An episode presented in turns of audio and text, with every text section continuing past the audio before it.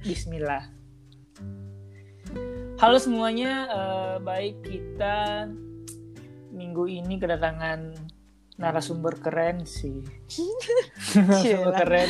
Gimana jelasinnya ya? Baru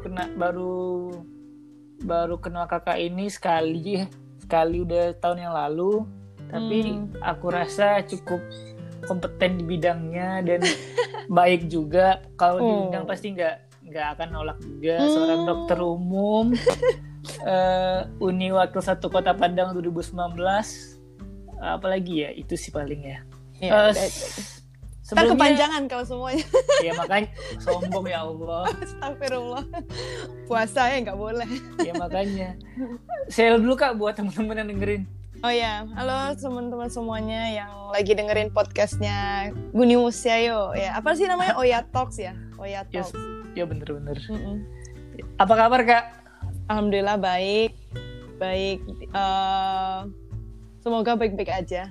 Alhamdulillah. Lagi sibuk apa Ibu Dokter? Sekarang lagi sibuk. Aku kan lagi internship di Rumah Sakit Umum Arosuka di Solo. Yes. Jadi sekarang kegiatanku kalau misalnya di Arosuka, kalau dinas di Arosuka internship ya, aku dinas di Arosuka. Kalau misalnya di Padang itu aku jaga klinik. Aku ada jaga klinik juga di daerah Lubuk Minturun. 2 kali seminggu, tapi aku lebih sering di Rumah Sakit Arosuka karena kan rumah sakit kan besar, terus juga aku emang internship di sana, jadi mau nggak mau kan memang harus sering di sana dan emang ada absen juga. Berarti bolak-balik Padang Solo gitu ya Kak? Iya bolak-balik, nggak bolak-balik, aku tuh pulangnya tiap weekend. Oke. Okay. Ya, jadi kalau misalnya hari Sabtu kan minggu libur tuh, kalau misalnya bener. Aku nggak kebagian jaga malam yang jaga 24 jam itu. Hari Minggu itu aku bisa pulang karena minggunya libur. Oke. Baik, sebelum kita membahas tentang corona yang sangat menyebalkan ini. Corona. Kororo. Banyak itu sebutan orang-orang buat dia. Iya. Aku mau nanya dulu Kak terkait foto yang kamu kirim ke aku. Dengan sombongnya. Astaga, aku nggak yang ada sertifikat. Bisa dijelaskan itu apa? Oh, aku jadi kan bulan Mei lalu, hampir setahun berarti kan. Bulan Mei, pertengahan Mei itu aku lolos untuk kegiatan exchange. Jadi pertukaran dokter muda gitu.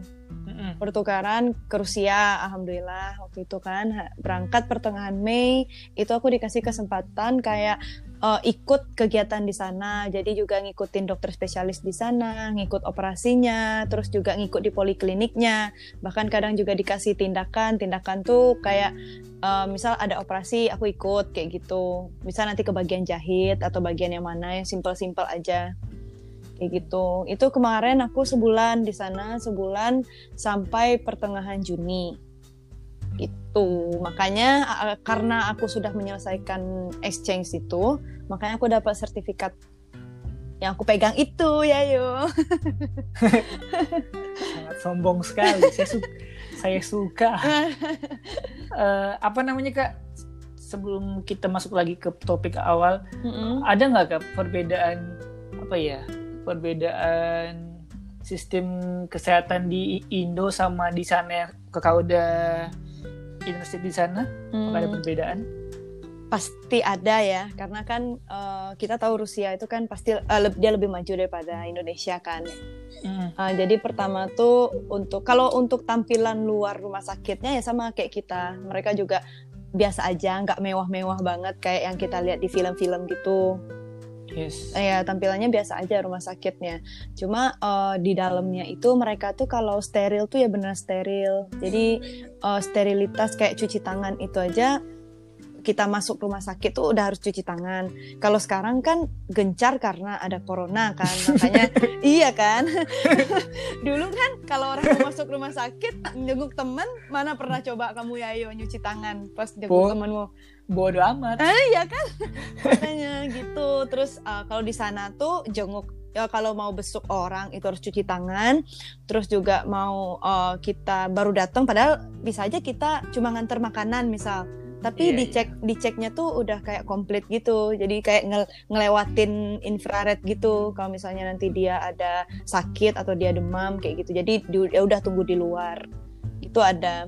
Jadi mereka tuh untuk sistem kesehatannya udah lebih maju daripada kita. Setidaknya screening awalnya mereka kayak gitu. Oke. Kakak malam ini free kan, takutnya kita akan ngobrol asik dan nggak sesuai waktu yang aku mau. 40 menit nggak sejam nggak apa-apa kan ya? Nggak apa-apa. Kan ya? Siap. Aman, aku kosong kok. Siap. Nggak ada malming juga sekarang ya, Yo. Nggak ada. Nggak tahu mau kemana malming. Baik. Kita lanjutkan obrolan dengan Dr. Sylvia Heni Morena. Iya. Udah panggil Kak Morena aja udah. Iya, karena aku lebih formal gitu ya, pembukaannya formal. Iya, kayak lagi wawancara ya. Oke. Wawancara. Flashback.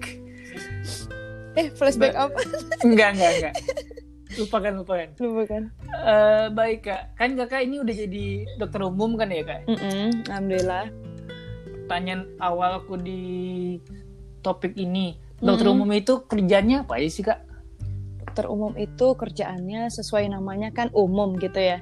Jadi kita tuh kayak penyakit yang umum, yang terjadi umum itu kita bisa nanganin. Nah, bedanya kita sama spesialis apa? Kalau misalnya spesialis itu mereka ada sekolah lagi. Setelah jadi dokter umum, mereka ada sekolah lagi. Sekolahnya nanti macam-macam. Berarti kan Yayo pernah dengar tuh spesialis bedah.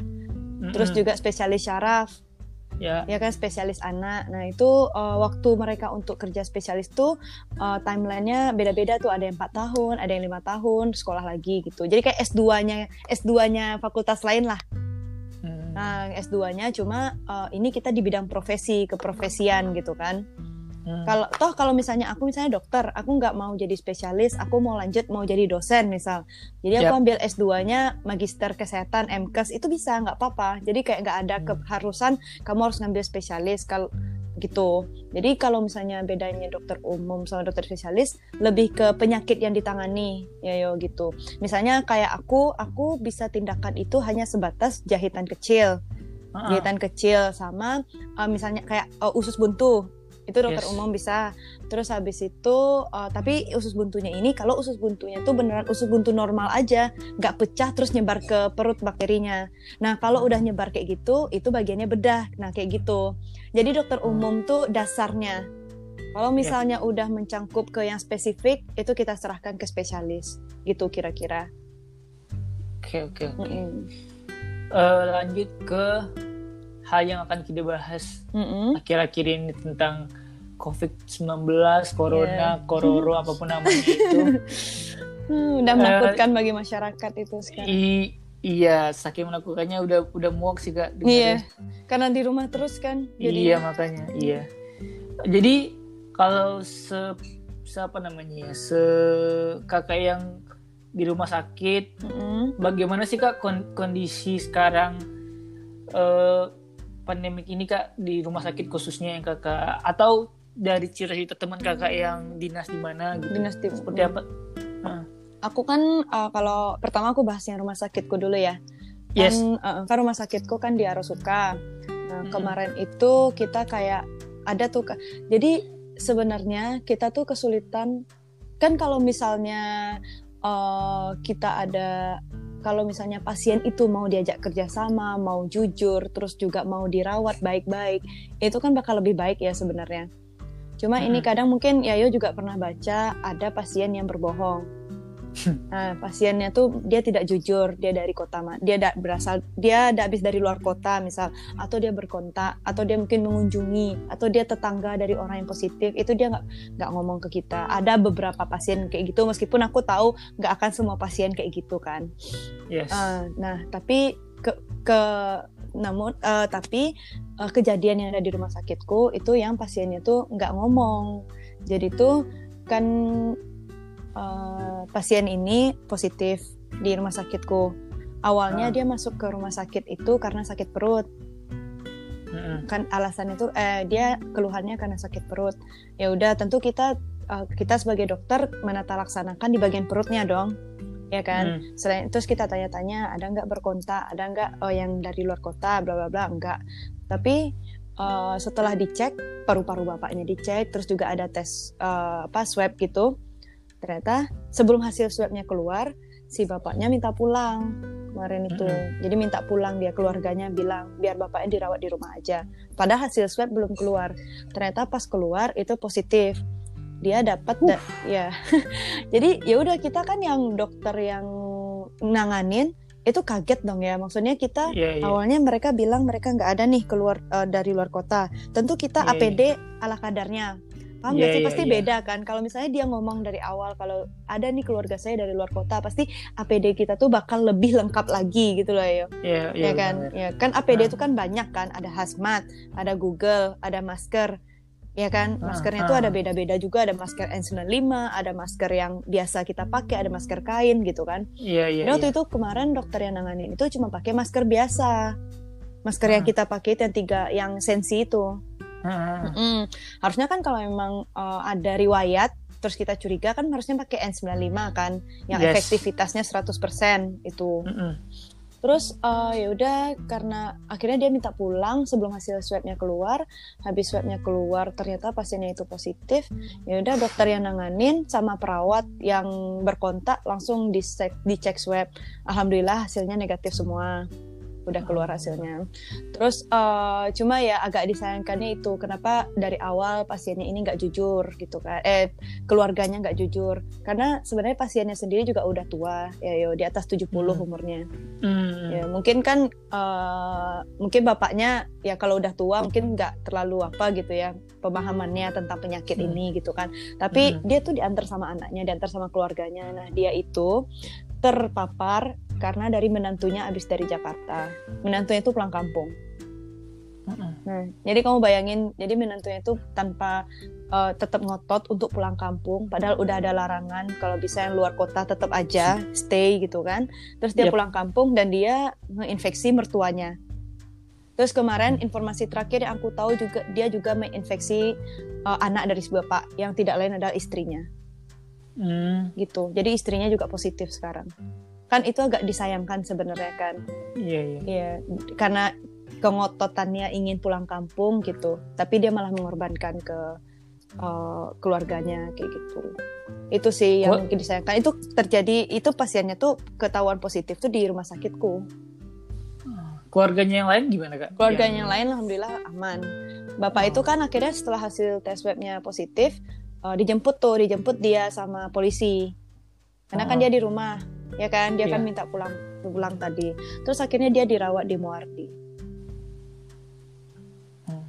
Terus juga terakhir aku dengar kabar dari IDI Kabupatenku, Ikatan Dokter Indonesia di Kabupatenku, Kabupaten Solo kan. Itu bapaknya 2 hari dirawat terus meninggal dunia. Yang bapaknya. Gitu ya yo. Untuk APD sendiri di rumah sakit Kakak gimana Kak? Untuk APD alhamdulillah kami banyak dapat bantuan dari banyak tuh, dari alumni-alumni Fakultas Kedokteran, dari lembaga-lembaga. Itu banyak ngasih kita ya yo. Kayak misal masker, itu masker alhamdulillah kita enggak pernah kekurangan. Semaksimalnya itu kita paling cuma pakai masker itu sekali 3 hari. Pasti diganti gitu, pasti kita dapat gantinya. Terus juga hazmat, baju hazmat itu kita dapat. Pokoknya rumah sakit memastikan tiap kita mau ke bangsal atau mengunjungi pasien itu harus dengan APD lengkap. Nggak mau tahu mau keluhannya cuma mual dikit atau demam dikit atau flu aja, itu kita harus pakainya tuh APD lengkap, pakai hazmat, pakai masker sama Google penutup mata itu. Bajunya itu sekali pakai langsung dibuang nggak sih kayak? Kalau tahu aku. Ya kan sebenarnya kalau memang kamu berkontak dengan pasien yang positif, misalnya aku pakai baju hazmat, akunya tuh pergi ke ruangan isolasi yang berarti kan ada pasien positif tuh di dalam, ya kan? Nah keluar dari sana memang hazmatnya tuh harus dibuang, digunting-gunting terus dibuang, dibakar kayak gitu. Tapi kan kalau yang sekarang aku di rumah sakitku kan pasien positif kan baru cuma satu yang bapak itu gitu ya. Jadi baju hazmatnya kami masih bisa kayak pakainya tuh sekali seminggu, tapi tetap setelah pakai itu langsung kita gantung jemur di bawah sinar matahari panas, atau kita cuci gitu. Berarti kalau misalkan kita yang anjuran pemerintah itu kita apa namanya Kak, yang berjemur itu emang ampun naikin imun nggak sih Kak? Iya kan, sinar matahari itu kan mengandung vitamin D. Ya kan, kan juga bayi-bayi pun disarankan kan. Nah cuma UV yang dibutuhkan oleh tubuh kita sama tubuh anak bayi itu beda. Jadi kalau misalnya untuk anak bayi itu disarankannya berjemur dari jam 8 sampai jam 9. Untuk kita yang udah besar itu, kita butuhnya sinar matahari dari jam 10 sampai jam 10:30 baiknya. Jadi malah di atas itu, jam 10, tapi sebelum terik. Itu kisaran 10 menit, 15 kali ya? Iya, 15-20 menit itu udah cukup. Oke. Kita geser lagi Kak. Ini sedikit aneh sih pertanyaannya, tapi ini rada perlu aku tanya. Walaupun akan jawabannya aku juga tahu. Prediksi Kakak sendiri nih Kak ya, dengan situasi kita yang sangat membosankan sekarang, jujur saja.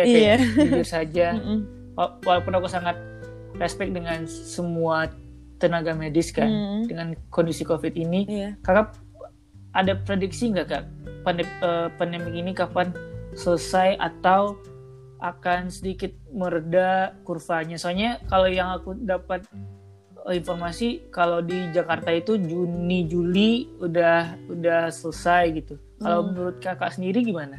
Atau obrolan-obrolan sama teman-teman? Iya, emang ini hal-hal yang sering kita bahas sih, kayak di ruang dokter jaga misalnya kita lagi ngumpul-ngumpul itu kita pada bahas. Pasti kan pada sedih ya, kapan masalah ini cepat kelar gitu kan. Sampai kapan kita harus pakai baju hazmat terus gitu kan. Iya, karena hazmat tuh panas banget ya, yo. Itu tuh kayak kan itu tuh melingkup semua badanmu gitu kan, terus kamu pakai masker kadang satu lapis kadang dua lapis gitu. Nah yang Jakarta itu kan kemarin ada, aku baca berita gitu kan, bilang kalau misalnya di Jakarta udah mulai menurun ya kan, menurun itu kasus positifnya, tapi di logika kami para dokter yang aku ikut diskusi waktu itu karena di warga Jakarta itu pada pulang kampung gitu. Makanya di Jakarta yang sendiri menurun, tapi coba perhatiin di masing-masing daerah itu pasti meningkat. Ya. Contohnya di Sumbar. Terakhir hari ini info yang aku dapat itu kasus positif udah 182. Padahal kita tahu minggu lalu kayaknya itu masih kisaran 70-80 ya kan? Berarti kan dalam seminggu itu nambah 100. Itu dari mana datangnya? Iya. Ya bukan menyalahkan sebenarnya, cuma memang penting banget kalau misalnya orang yang berasal dari daerah yang udah jelas-jelas banyak positif di sana, sebisa mungkin tahanlah untuk tidak menularkan ke yang masih bersih gitu, iya kan? Jadi kalau misalnya keadaan ini masih berlanjut dan penanganan kita masih tetap kayak gini-gini aja, karena ada yang positif terus yang meninggal juga ada gitu, nggak ada tuh yang tetap bertahan untuk diobatin, ya kan? Kasus meninggal tetap aja kita dengar kasus meninggal, terus juga vaksinnya kita juga belum tahu udah beneran udah ada atau belum. Iya kan, bener ya. Memang banyak berita yang bilang di Jerman sudah mulai diteliti, di Amerika udah diuji cobakan ke orang. Untuk vaksin itu dari dia awal untuk dicobakan ke orang sampai nanti diproduksi massal itu bisa butuh waktu 1 tahun ya, yo, biasanya 18 bulan kan, berarti berapa itu 1,5 tahun. Yeah. Jadi meskipun udah ketemu vaksinnya ya 1,5 tahun lagi mungkin kita bakalan dapat gitu. Jadi aku pun memprediksi sebenarnya ini bukan hopeless apa gimana, cuma kan kita ngelihat gimana yang sebenarnya gitu kan. Kan kita harus realistis gitu aja. Kan. Iya, benar-benar. Menurutku kalau ini akhir tahun sih, ayo. Mulai menurunnya November. Iya. Oktober atau November. Ya, ya kayak ibaratkan misalkan di Jakarta, misalkan dia prediksikan Juni gitu kan, yang dari daerah pasti akan jauh lebih lama kan, karena baru naik di situ udah turun, di daerah baru mau naik. Iya, di daerah gitu. Baru mau naik kan. Contoh aja kita Sumatera Barat gitu kan, tiba-tiba 100 dalam seminggu. Karena kan dulu awal-awal Jakarta banyak banget kan jumlah positifnya, langsung berkali-kali lipat gitu kan.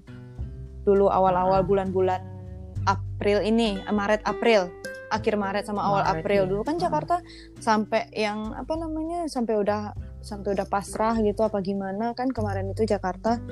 Nah, sekarang tuh di daerah yang banyaknya. Nah akhir tahun boy. Perkiraanku dan beberapa teman kayak akhir tahun itu kayak udah paling optimis optimis. Maksudnya udah paling optimis, paling cepat gitu kan. Karena untuk gejalanya sendiri itu makin lama makin nambah ya yo. Awalnya kan dia gejalanya tuh demam, sesak nafas gitu kan. Makanya tiap ada pemeriksaan itu pasti pemeriksaannya suhu gitu kan.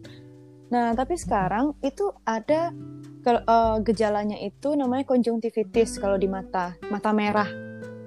Jadi dia bisa menginfeksi mata. Karena aku ada seniorku yang dia tuh di rumah sakit di salah satu rumah sakit di Jakarta.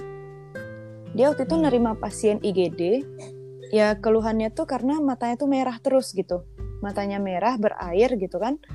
Dia nggak ada keluhan karena matanya merah, terus dia demam, dia nggak ada keluhan batuk, sesak nafas itu nggak ada. Dicek rapid, ternyata positif, terus paru-parunya udah terinfeksi COVID. Terus beberapa hari yang lalu juga aku baca informasi sama jurnal gitu kan. Ada informasinya sekarang itu udah bisa menginfeksi kulit juga. Jadi kulit kita itu jadi merah-merah jadinya. Kayak kena alergi gitu. Jadi menurutku virus corona ini pinter gitu. Kok makin ribet kayaknya kayak. Jadi banyak gejalanya si corona ini. Iya. Makin lama makin banyak gejalanya. Gitu. Jadi itu Jadi kenapa virus itu cepat kali Kak nyebarnya itu karena emang kontak dengan manusia kah, atau misalkan karena barang atau yang kita misalkan orang megang apa secepat itu kah, atau dari hewan, atau gimana sih prosesnya sebenarnya? Kalau sampai saat ini yang paling terbukti itu karena kontak langsung sama orang yang positif ya yo. Kebanyakan yang kena itu karena kontak non positif. Kalau untuk benda, sejauh ini aku belum pernah dengar karena dia kena karena deket-deket sama baju. Baju itu kan habis kena positif kayak gitu, nggak ada. Karena lebih ke kontak. Kebanyakan tuh yang kena tuh misal sanak familinya. Misalnya kayak yang tadi kan, bapaknya terus kontak si menantunya terus kontak ke bapaknya, karena itu mereka satu rumah.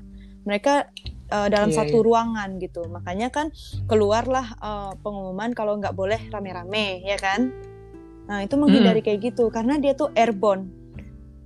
Virusnya itu airborne. Dia bisa dia bisa berpindah dengan udara.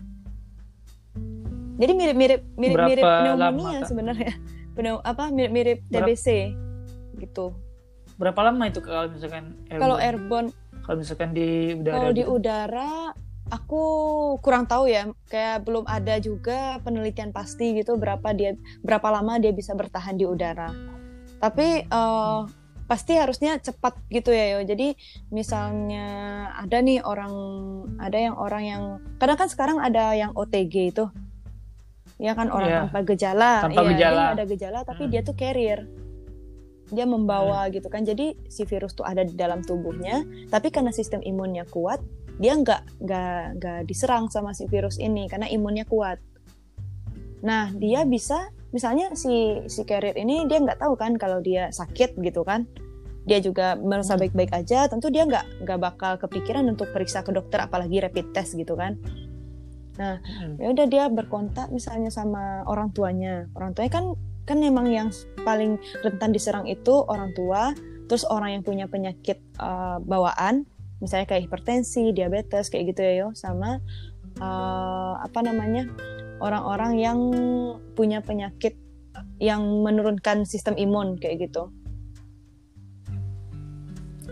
Berarti PSBB udah, maksudnya PSBB udah cara paling tepat sih menghindari corona. PSBB ini udah cara paling tepat sebenarnya. Cuma kan karena kan pernah nggak sih kamu dengar ada pasien positif tapi disuruh isolasi mandiri? Iya. Ada. Nah itu kan karena kenapa? Karena Indonesia itu kekurangan bed untuk ICU, ya kan? Yeah. Kekurangan ventilator. Coba aja kita itu di negara maju gitu kan. Contohnya Jerman. Itu mereka sekarang udah mulai turun loh. Dia negara Eropa pertama yang berhasil menurunkan angka-angka kematian, angka-angka positif kayak gitu. Karena mereka tuh udah persiapan kamar ICU berapa bed kayak gitu. Jadi selagi ada yang positif, langsung taruh ICU kayak gitu kan. Langsung diisolasi. Jadi aman. Nah, sedangkan kita karena kekurangan, karena keadaan negara kita kayak gini juga, kalau misalnya ada pasien positif, ruangan ICU penuh, ya udah dipulangkan, disuruh isolasi mandiri di rumah. Nah, di rumah siapa yang bisa menjamin kalau dia nggak akan berkontak sama keluarganya ada di rumah, iya kan? Sedangkan ini udah jelas-jelas nih orang positif, kita nggak tahu keadaan rumahnya gimana. Siapa tahu rumahnya, mohon maaf, kecil gitu. Ya, di mana dia mau duduk diam? Sedangkan dia akan bernafas terus, dia akan batuk terus, bener kan? Gitu. Jadi selain karena keadaan Indonesia yang kayak gini, juga ya itu karena kekurangan ketersediaan semua-muanya, ruangan isolasi, ventilator, terus juga obat-obatnya juga kita belum tahu yang mana yang efektif sebenarnya kan? Karena selagi vaksin sama obat ampuhnya belum ditemukan, ya sekarang ini para dokter itu cuma bisa ngobatin simptomatiknya, jadi gejalanya gitu ya yo. Misalnya dia demam, ya udah obatin demamnya. Kalau misalnya dia sesak, obatin sesaknya kayak gitu. Jadi belum ada obat yang bisa mematikan virus itu di tubuhnya pasien. Gitu. Padahal di yang aku tahu ya kayak di Malaysia udah mau kelar lockdownnya. Di yang mantep itu di Singapura sih, walaupun karena negara mereka juga kecil juga kali ya. Kalau setahu aku kalau di Singapura itu pas udah ada wabah gitu kan, semua rumah sakit swastanya itu ICU-nya udah jadi hak milik pemerintah. Jadi semua rumah sakit swastanya itu pas wabah udah langsung dikontrol sama pemerintahnya, maka langsung cepet tanggap mereka. Jadi ada gitu yang positif langsung ditaruh di isolasi gitu kan, udah ada tempatnya, ya kan? Iya. Mereka juga udah budayanya patuh kali ya. Soalnya di Singapura kalau misalkan buang sampah sembarangan udah didenda kan? Denda gitu kan. Apalagi yang seribut ini pasti akan lebih. Oke. Jadi sepengetahuan aku juga nih kayak vaksin itu kan juga susah ditemukan gitu kan, seperti flu Spanyol dan lain-lain yang tahun berapa? 2008 juga pernah ada nggak ya? Apa kayak paling MERS itu maksudmu? Kayak MERS, iya. Itu udah ditemuin nggak sih kak vaksinnya kak yang untuk itu MERS gitu? Yang untuk yang itu ya? Udah, makanya kan sekarang udah penurun angkanya. Oke. Memang orang seluruh dunia sekarang fokusnya ke corona ini ya, untuk mencari vaksinnya itu percobaan dilakukan kayak gitu. Terus aku juga dapat informasi kalau misalkan darah dari pasien yang udah sembuh itu kak dapat bisa membantu pasien yang positif corona untuk sembuh gitu. Itu benarkah atau masih dalam penelitian kak? Oh itu tuh masih dalam penelitian, karena kan sebenarnya darah mereka tuh diambil kayak pengen ngelihat efek apa sih yang dikasih sama si corona ke pasien yang udah sembuh ini, apakah masih ada sisa-sisanya apa belum kayak gitu. Jadi dari darah pasien yang sembuh ini kita nanti bisa nyiptain vaksinnya itu ya yo, dari sana nanti penelitiannya. Karena kan ini darah orang yang udah pernah kena gitu kan. Nah, jadi pasti beda sama orang yang belum pernah kena. Nah, nanti dilihatlah di sana, ditelitilah kira-kira vaksin mana yang bisa untuk dimasukkan ke pasien yang belum terkena gitu. Ke orang-orang yang belum kena. Berarti masih dalam tahap penelitian. Kayaknya aku nonton di TV gitu kan, udah kayak darahnya itu diambil ada nggak darah diambil yang pasien 010203 diambil terus untuk dimasukkan ke yang lagi positif corona. Kalau gitu. Itu aku kurang tahu ya, karena kan setauku fungsinya dia diambil darahnya itu kenapa? Karena ingin diteliti gitu tadi, ya. Diteliti. Dengan kayak gitu kan itu sampel tibanya kan. Nah, sampel untuk nanti apalah vaksin yang dikasih ke darah itu terus gimana reaksinya. Gitu. Mungkin nanti akan diambil juga darah pasien yang positif. Jadi yang belum sembuh. Nah, nanti di sanalah dilakukan mungkin maksud dari berita itu kayak gitu kali. Pasien, darah pasien yang udah sembuh, terus ada darah pasien yang positif, nanti apa yang coba dimasukin, obat apa yang dimasukin, vaksinnya gimana, mungkin hal kayak gitu kali ya. Aku juga kurang tahu kalau yang itu. Jadi Kak, benar nggak sih kan wabah ini muncul emang di Wuhan atau sudah ada sebelumnya di negara mana gitu? Memang untuk virus corona ini sendiri baru muncul di Wuhan itu. Memang baru di Wuhan, memang ditemukannya di Wuhan. Cuma untuk di mana ditemukannya kan itu masih simpang siur ya sekarang. Karena Cina sendiri kan juga nggak mau memberikan statement yang jelas kan tentang gimana apa sih penyebab kok sampai virus itu menyebar kayak gitu. Itu kan dia nggak mau buka suara terkait virus ini. Dia cuma kalian positif ya sini kami bantu. Oh kalian positif ya sini kami bantu. Kan kayak gitu kan Cina sekarang. Yeah. Nah yang setauku kan dulu simpang siurnya itu kabarnya dari kelelawar ya. Nah itu aku nggak tahu sih itu bener apa enggak. Terus ada juga yang bilang katanya dari pabrik. Ya kan? Jadi virus itu adalah virus yang digunakan untuk serangan diam-diamnya Cina nanti ke Amerika untuk balas dendam, ya kan? Yes. Kamu pernah dengar kan pasti? Sangat banyak. Iya, makanya itu jadi kontroversi juga. Terus tapi karena mengalami kebocoran, yaudah virusnya nyebar katanya. Terus dia nyebar ke pasar karena lokasi pasar itu dekat sama pabrik gitu kan? Nah itu dibilang orang. Nah tapi ada juga yang bilang kalau dari binatang yang di pasar itu. Gitu. Cuma ya kayaknya aku lebih percaya ke yang pabrik itu sih sebenarnya. Terlepas mereka bikin virus itu untuk apa, tapi jika melihat gejala yang ditimbulkan kayak gini bisa menyebabkan kematian, paru-paru jadi lendirnya kayak gitu, banyak lendir di paru-paru. Pokoknya melihat apa yang disebabkan sama virus ini kayaknya emang beneran ini tuh kayak mutan gitu loh. Virus menakutkan gitu loh. Kayak kita lagi nonton film gitu loh, Kak. Kayak nonton film yang kita nggak boleh kemana-mana. Nafas yang nggak yang kayak kita nggak pernah bayangin sebelumnya bener. Gitu kan ya. Kayak nggak pernah kebayang kalau misalnya sekarang aja lihat Ka'bah aja bisa sepi gitu kan. Itu kan suatu hal yang nggak pernah kepikiran sama kita. Orang aja haji aja tuh berbondong-bondong ke sana, nunggu antriannya aja bertahun-tahun, belasan tahun, tiba-tiba sekarang itu kosong. Itu kan kayak bisa ya virus tuh bikin hal kayak gini gitu. Kalau aku boleh beropini, yang harus bertanggung jawab untuk nemuin vaksinnya. Kalau aku boleh beropini ya kayak China karena dia yang sama gitu kan. Apa orang lain yang ribet jadi menungguin dia. Sekarang kan Wuhan sendiri udah buka lockdownnya, dia udah nggak lockdown sekarang. Iya kan? Iya. Itu kan banyak negara-negara yang kayak agak sensi atau agak marah gitu, kayak. Nah ini virus kan dari kamu gitu. Sekarang kamu enak ya, udah bebas, udah itu. Sedangkan negara lain merasakan akibatnya kayak gitu. Ya gimana? Nggak bisa juga kita kendaliin gitu kan. Virus kecil kita tuh nggak lihat masalahnya tuh, barangnya tuh. Waktu di Wuhan udah maraknya corona, kita masih corona nggak mungkin masuk aja. Indonesia. Karena Indonesia imunnya tinggi banget. Gak mungkin lah orang kita banjir aja kita mandi-mandi.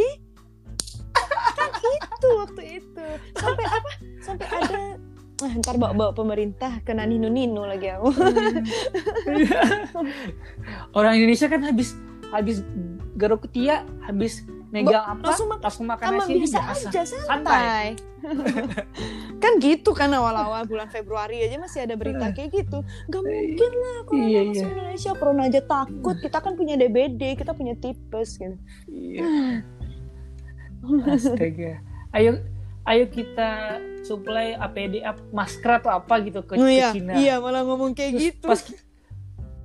Pas kita minta, beli APD dari mereka, ternyata made in Indonesia. Kocak, sumpah. Respect, respect. Big respect. Big respect. Baik, kita kan padahal kita nggak pernah ketemu ngobrol loh, Kak. Kok kayak seru ya. Emang pilihan aku oke. Ini sekalian kamu muji aku, tapi juga muji diri kamu sendiri gitu. Emang pilihanku tuh oke, Kak, gitu. Iya, pilihan aku tuh pilihan yang oke gitu kan, yang humble, yang enggak sombong-sombong aja. Aku sombong BTW. Ini masih lama enggak sih? Obrolan-obrolan ini masih lama enggak sih? Karena kan waktuku tuh sangat berharga gitu loh. Aku tuh butuh istirahat ya, Yo. Aku tuh udah berpikir banyak. Iya. Ya, Yo, jangan anggap ini serius. Aku bercanda. Oke. Iya. Oke.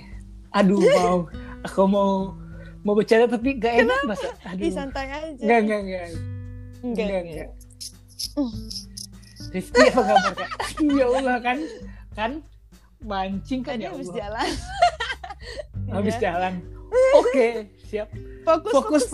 Balik lagi. Oke. Jadi Kak, edukasi apa yang bisa dokter berikan untuk teman-teman yang mendengarkan ini sampai titik ini? Soalnya aku juga udah ngobrol sama temen aku yang calon dokter sebelum dokter, dia udah ke rumah sakit pasti kan. udah koas, iya, udah koas ya. Gitu. Udah koas. Lagi koas kalau lagi. Dia 2015. Oh iya, lagi koas itu. Di UNPAD. Terus kalau untuk situasi sekarang, edukasi apa sih Kak yang perlu dibutuhkan oleh teman-teman yang mendengarkan untuk menyelamatkan keluarganya atau orang-orang yang dia sayangi? Iya, yang pertama tentu seperti yang dikampanye-kampanyekan orang juga, karena itu benar, pakai masker. Itu yang paling utama. Pakai masker kalau udah keluar rumah, bahkan keluar pagar, mau ke kedai 2 rumah dari kita, pokoknya asal kita keluar pagar, keluar rumah itu pakai masker. Kalau misalnya kita emang lagi keadaan sehat-sehat aja, bisa pakai masker kain. Tapi kalau misalnya kita lagi flu atau kita lagi batuk, atau misalnya kita merasa sistem imun kita lagi menurun, pakai masker yang sensi itu, masker bedah. Itu kan lebih baik penanganannya. Terus juga yang kedua, usahakan sebisa mungkin kalau nggak penting-penting banget jangan keluar rumah. Ya, jangan keluar rumah. Di samping itu menyelamatkan diri kita, itu juga menyelamatkan orang-orang yang di rumah kita. Ya kan, kita nggak tahu di luar itu nanti kita bakal membawa apa gitu. Ataupun pahit-pahitnya, kadang kan kita juga nggak tahu kan, kepentingan orang kan beda-beda. Ya bisa aja kalau misalnya memang kepepet banget keluar dan nggak bisa digantiin, itu sesampainya di rumah sebisa mungkin langsung mandi, langsung cuci bajunya, langsung rendam bajunya. Langsung dicuci pokoknya ya, dicuci terus rendam, kitanya tuh mandi. Udah habis mandi nggak apa-apa berkontak sama keluarga yang lain gitu. Jadi setidaknya kita memastikan diri kita tuh udah bersih dulu pas nyampe rumah gitu kan. Karena aku kayak gitu, maksudnya aku dan teman-temanku juga kayak gitu ya, Yo. Karena kan sebenarnya dokter kan yang paling rentan untuk ngasih ke keluarganya gitu kan, karena kan kita pergi ke rumah sakit tiap hari gitu kan. Jadi ya gitu, aku misalnya dari luar, atau misalnya aku habis dinas di rumah sakit terus aku pulang ke Padang, itu aku nyampe rumah aku nggak ngobrol dulu sama keluarga aku langsung lari ke kamar mandi terdekat dari tempat pintu aku masuk gitu. Udah gitu. Tadi Kakak bilang juga kalau misalnya nggak ada kepentingan mendesak keluar, nggak boleh keluar kan ya? Iya. Tadi tuh mendesak. Tadi itu mendesak. Paham ya?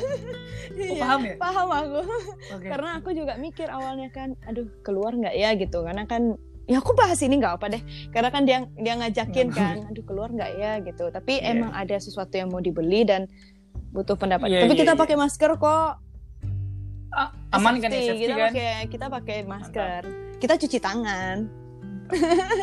Mantap. Nggak ada, mantap. Nggak ada kontakan, nggak ada kontak. Insya Allah. Terus habis itu yang kedua tadi ya, kedua kan usahakan jaga jarak, terus juga keluar rumah sebisa mungkin. Kalau memang nggak perlu banget nggak usah keluar. Tapi kalaupun mau keluar ya pastikan pas nyampe rumah itu kamu udah bersih gitu. Yang ketiga jaga sistem imun tubuh. Kan ini kan karena puasa juga ya, pasti kan kita bisa makan, berarti kan pas sahur sama buka aja. Gak apa-apa makan banyak aja, makan yang banyak pas sahur sama buka, gak apa-apa. Gak usah takut gendut, karena sekarang gendut udah gak dipikirin sama orang. Semua orang udah gendut sekarang di work from home ini udah. Ya ayo kamu nambah berapa berat badanmu? Gak tahu. Udah gak nge-gym lagi, kamu kan gak bisa kamu nge-gym. Tempat gym tutup. Gitu kan ya, nggak apa-apa makan yang banyak pas sahur, pas buka, makan sayur, makan buah, terus juga minum susu gitu kan, karena untuk ya itu kan, ini kan untuk orang yang beragama Islam. Kalau yang misalnya tidak berpuasa tentu bisalah makan kapan aja, tapi tetap untuk yang menjaga sistem imun itu, makanan-makanan yang kira-kira menambah sistem imun itu tentu perlu juga gitu kan. Misalnya kayak jeruk apalagi yang buah-buahan, jeruk alami gitu kan. Terus juga daging itu juga bisa. Pokoknya protein yang mengandung protein, yang mengandung vitamin C, yang mengandung vitamin D gitu. Itu bisa dimanfaatkan untuk nambah sistem imun. Kemudian apalagi ya? Ya terus juga berdoa. Semoga wabah ini bisa segera berlalu. Biar segera kembali seperti semula. Kangen nggak sih keluar-keluar, jalan ke mall, terus nonton? Sekarang SS1 aja nggak buka kan? Sekarang itu mau nonton di mana coba? Sekarang aja aku keluar rumah cuma lihat pohon doang, seneng loh. Beneran, seger deh gitu ya mata lihat pohon. Wih, pohon doang seneng loh. Astaga, macam apa ini? Oke, kita on the track lagi. Kan kakak juga selain dokter juga merupakan agak melenceng lagi kan ya pertanyaannya. Kakak selain dokter kan juga merupakan Uniwa Kesatuan Kota Padang. Jadi apa saja yang telah dilakukan Uni Kota Padang terkait membantu masyarakat atau peran yang telah diberikan sampai hari ini kita nge-record podcast ini kak, terkait corona, terkait wabah ini? Iya dong. Sejauh ini jadi kan memang udah ada rencana dari kita yang bikin bikin book open donasi gitu ya, rencananya open donasi, cuma kayak masih belum menemukan titik temu donasinya itu apakah berupa APD atau sembako. Karena kan sasarannya tuh tentu harus ditentukan kan, kita tuh mau sasarannya ke rumah sakit atau ke para pedagang-pedagang yang jadinya kehilangan pekerjaan gara-gara corona ini gitu kan. Jadi banyak makanya sih. Jadi kemarin itu udah ada sih di grup diskusi rencananya mau gimana gitu kan. Jadi sekarang kita lagi nunggu keputusan dari ketua gitu. Ya nanti pasti tunggu aja, bakal ada open donasi dari Adwindo Kota Padang. Ya, yuk jangan lupa kamu harus masukin donasi ya. Siap.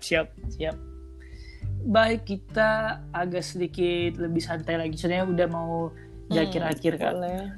Akhir-akhir podcast ini. Dari tadi nggak ada ketegangan yang terjadi kayaknya.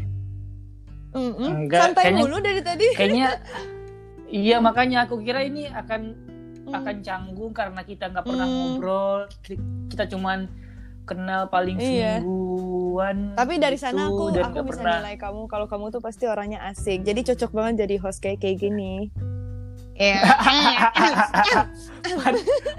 Padahal aku waktu itu aku kaku ya mendalami peran sih udah nggak apa-apa. Tapi kelihatan kalau kamu tuh ini aku pas mikir ya, ini orang omongannya pasti berisi, ini orang pasti otaknya berisi nih, aku mikir kayak gitu waktu itu. Habis ngomongnya tuh aktif, terus kata-katamu tuh kayak tertata gitu kamu ngomongnya. Iya, jadi muji, jadi muji. Ih, didengar Rifki apa juga katanya. Saya nggak cakep aja kali ya. Aduh ya Allah. Oke, lanjut Kak. Insyaallah. Jadi Kak yang terakhir, bukan terakhir juga sih.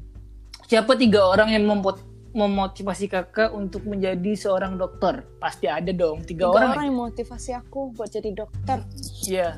Misalkan Kakak lihat almarhum Aidon misalkan termotivasi bisa aja kan, atau keluarga atau siapa. 3 orang aja. Ya. Kalau dulu pertama papaku. Kenapa? Karena kan dulu papaku itu juga cita-citanya dari dokter. Cuma papaku dia buta warna parsial. Jadi pas dia udah lulus, dulu kan namanya Sipen Maru tuh zaman-zaman dulu banget. Apa sih namanya itu? Pokoknya ujian masukin tulis yang kita kenal SBM sekarang.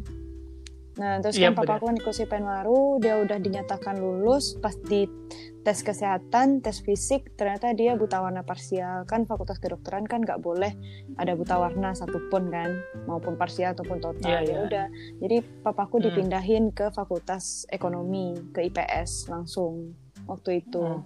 Jadi karena hal itulah awalnya aku merasa malah dulu aku tuh pengennya jadi presiden ya yo. Ini kok cewek kok random banget. Ini SMP, pas SMP tuh aku pengen jadi presiden karena aku sangat muak sekali melihat negaraku ini. Kayak pengen kuubah semuanya. Gitu. Terus pas SMA akhirnya SMA kan aku lihat-lihat gimana kan udah mulai berpikir juga kan, udah mulai berpikir normal gitu kan. Ini mau kemana selanjutnya gitu kan. Terus habis itu jadinya aku yang karena papaku ini kan jadilah aku termotivasi. Oh iya, kenapa nggak aku lanjutin cita-cita papaku yang sempat tertunda dulu gitu. Ya. Okay. Yang kedua diriku sendiri. Jadi aku lebih jadi yang motivasiku pertama itu memang papaku, baru diriku sendiri. Jadi berkat keinginanku ingin melanjutkan cita-cita papaku lah, makanya diriku mau berusaha sampai sejauh ini. 6 tahun coy kuliahnya, oh my god. Di saat teman-temanku itu yang setara udah S2, gelarnya bener. Udah M bla bla M bla bla bla, udah lanjut ke luar negeri. Aku ubah dari SKED ke DR aja tuh nyampe 2 tahun coy, koas. Gitu. Yang ketiga kalau dulu tuh, jadi aku kan dulu sempat tuh saudaraku, kakakku kan dia ada penyakit kulit di mukanya waktu itu. Nah, jadi aku rutin tuh nemenin dia berobat di spesialis kulit. Jadi kayak ngelihat dia cuma muka kita cuma dipegang gitu kan, terus terus dikasih obat, tapi muka kakakku bisa jadi mulus, bisa jadi bersih gitu kan, aku jadi kayak kagum gitu ya. Dan aku melihat kakakku yang merasakan kepuasan sendiri gitu kan, jadi kayak oh ternyata enak ya jadi dokter, bisa bikin orang yang awalnya tuh pesimis dia bisa jadi seoptimis ini gitu. Ya kan, misalnya orang yang sakit awalnya, tapi setelah kita obatin, oh dia jadi sembuh lagi, dia jadi itu. Itu tuh sih menurutku kebahagiaan yang gak ternilai dari kita menjadi dokter itu. Kakak dulu SMA di Padang? Iya, aku SMA 1. Coba dong. Pantes apaan? Hah? Anak SMA 1 banyak ambil ekstra juga. Apalah yang swasta. Enggak ya. Mantap kamu juga. Iya. Mantap. Swasta. Lanjut tadi yang ketiga kakak. Lanjut ke pertanyaan tadi bahas dokter spesialis. Apakah seorang dokter Sylvia Hedi Morena ingin menjadi dokter spesialis? Tentu saja. Yes. Spesialis apakah? Aku mau, insya Allah. Semoga nanti pemirsa yang mendengarkan Oya Talks bisa mengaminkan.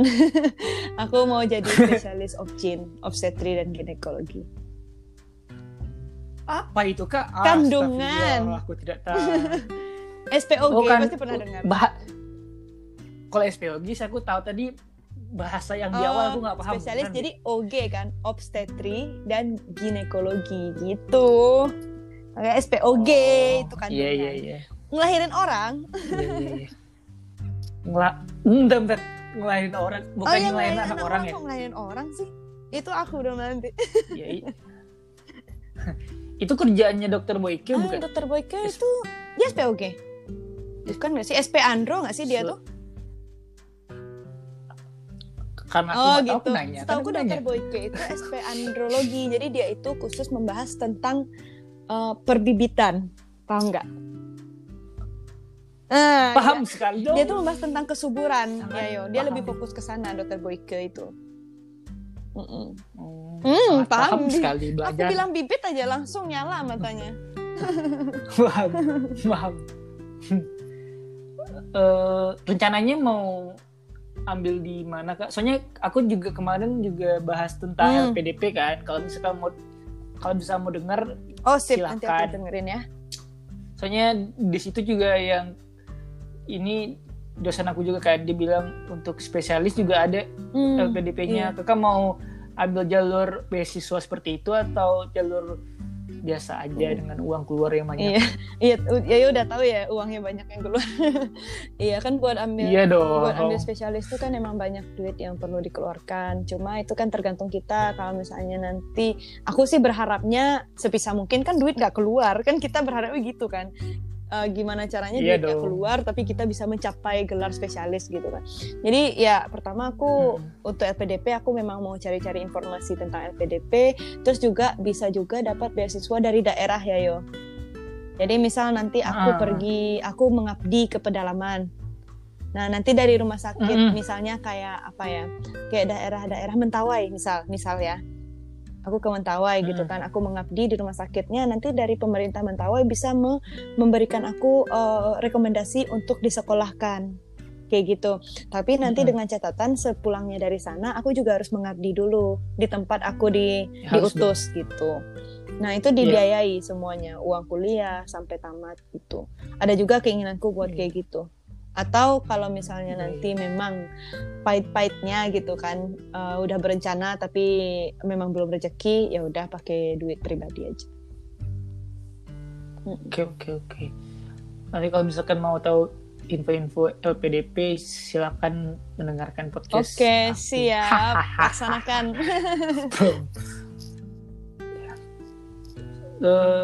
Lanjut Kak, setelah Corona, COVID-19, Kororo ini selesai, kakak mau ngapain?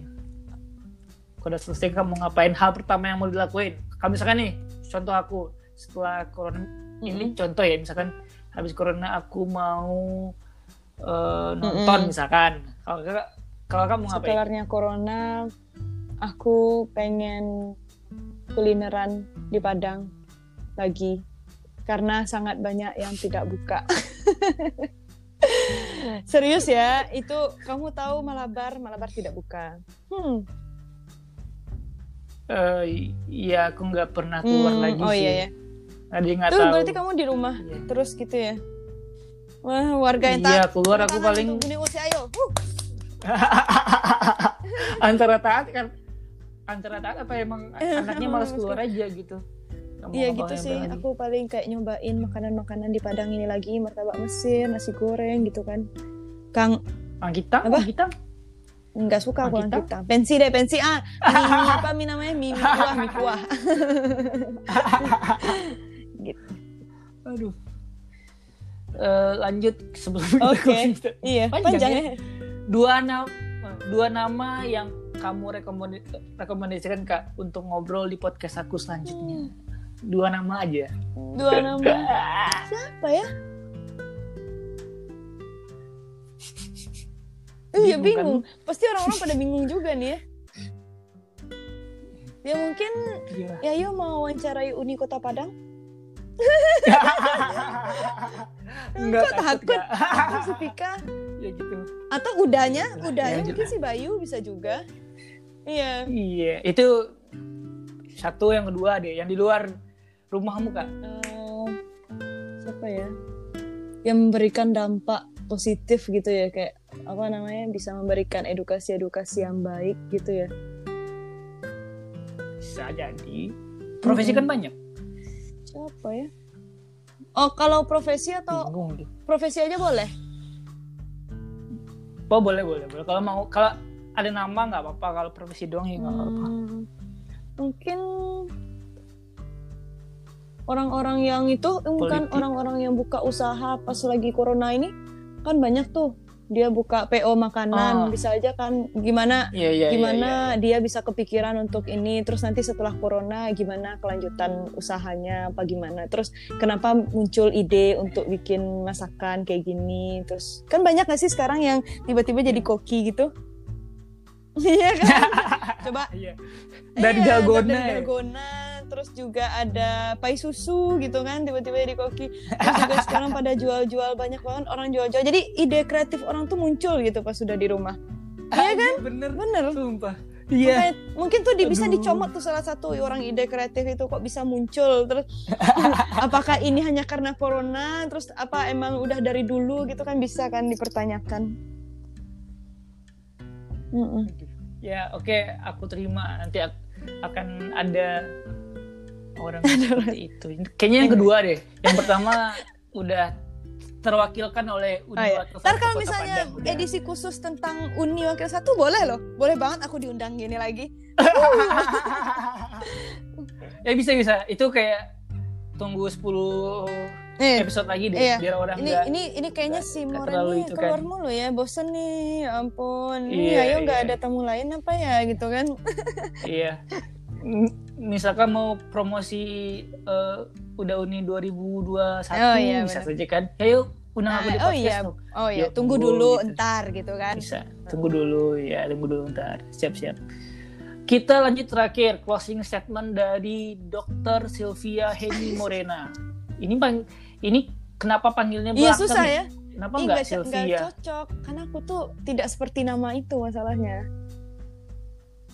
Masalahnya kalau Sylvia ya sih. Pasti kamu bayanginnya orang yang anggun, anteng, pendiam, cantik, lugu gitu kan. Enggak yang kayak gini. Enggak sih. Aku kenal kamu kan Kak. Langsung pakai bahasa Minang loh dia, teman-teman semuanya yang denger ini. Dia dokter kan, dia dari Unif di Jawa gitu kan. Terus dokter. Terus dia ngobrol dengan aku atau dengan yang lain gitu. Pakai bahasa Minang tok beneran deh, sumpah demi apapun. Astaga. Wadaw. Kaget ya? Oke, siap, mantap. Kaget ya, mantap.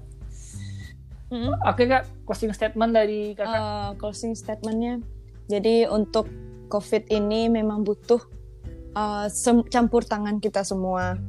Karena dengan kita bersatu, kita bisa melawan virus ini dengan maksimal. Kita butuh kerjasama satu sama lain. Terserah mau yang di rumah, mau yang kerja di luar, mau yang jualan, mau yang kerja apa gitu, itu semua tuh sangat berpengaruh ke gimana kita menghadapi virus ini. Jadi sangat kita semua ayolah bergandengan tangan bareng-bareng kita lawan penyakit ini. Terus juga bisa dengan cara yang sudah aku sampaikan tadi, setidaknya mulai dari diri sendiri dulu, jaga kebersihan, jaga diri, jaga sistem imun kayak gitu. Itu dengan kita peduli dengan diri kita sendiri aja tuh udah bisa membantu banyak orang. Tuh. Sudah. Dan mari kita berdoa. Apalagi ini bulan Ramadan gitu kan.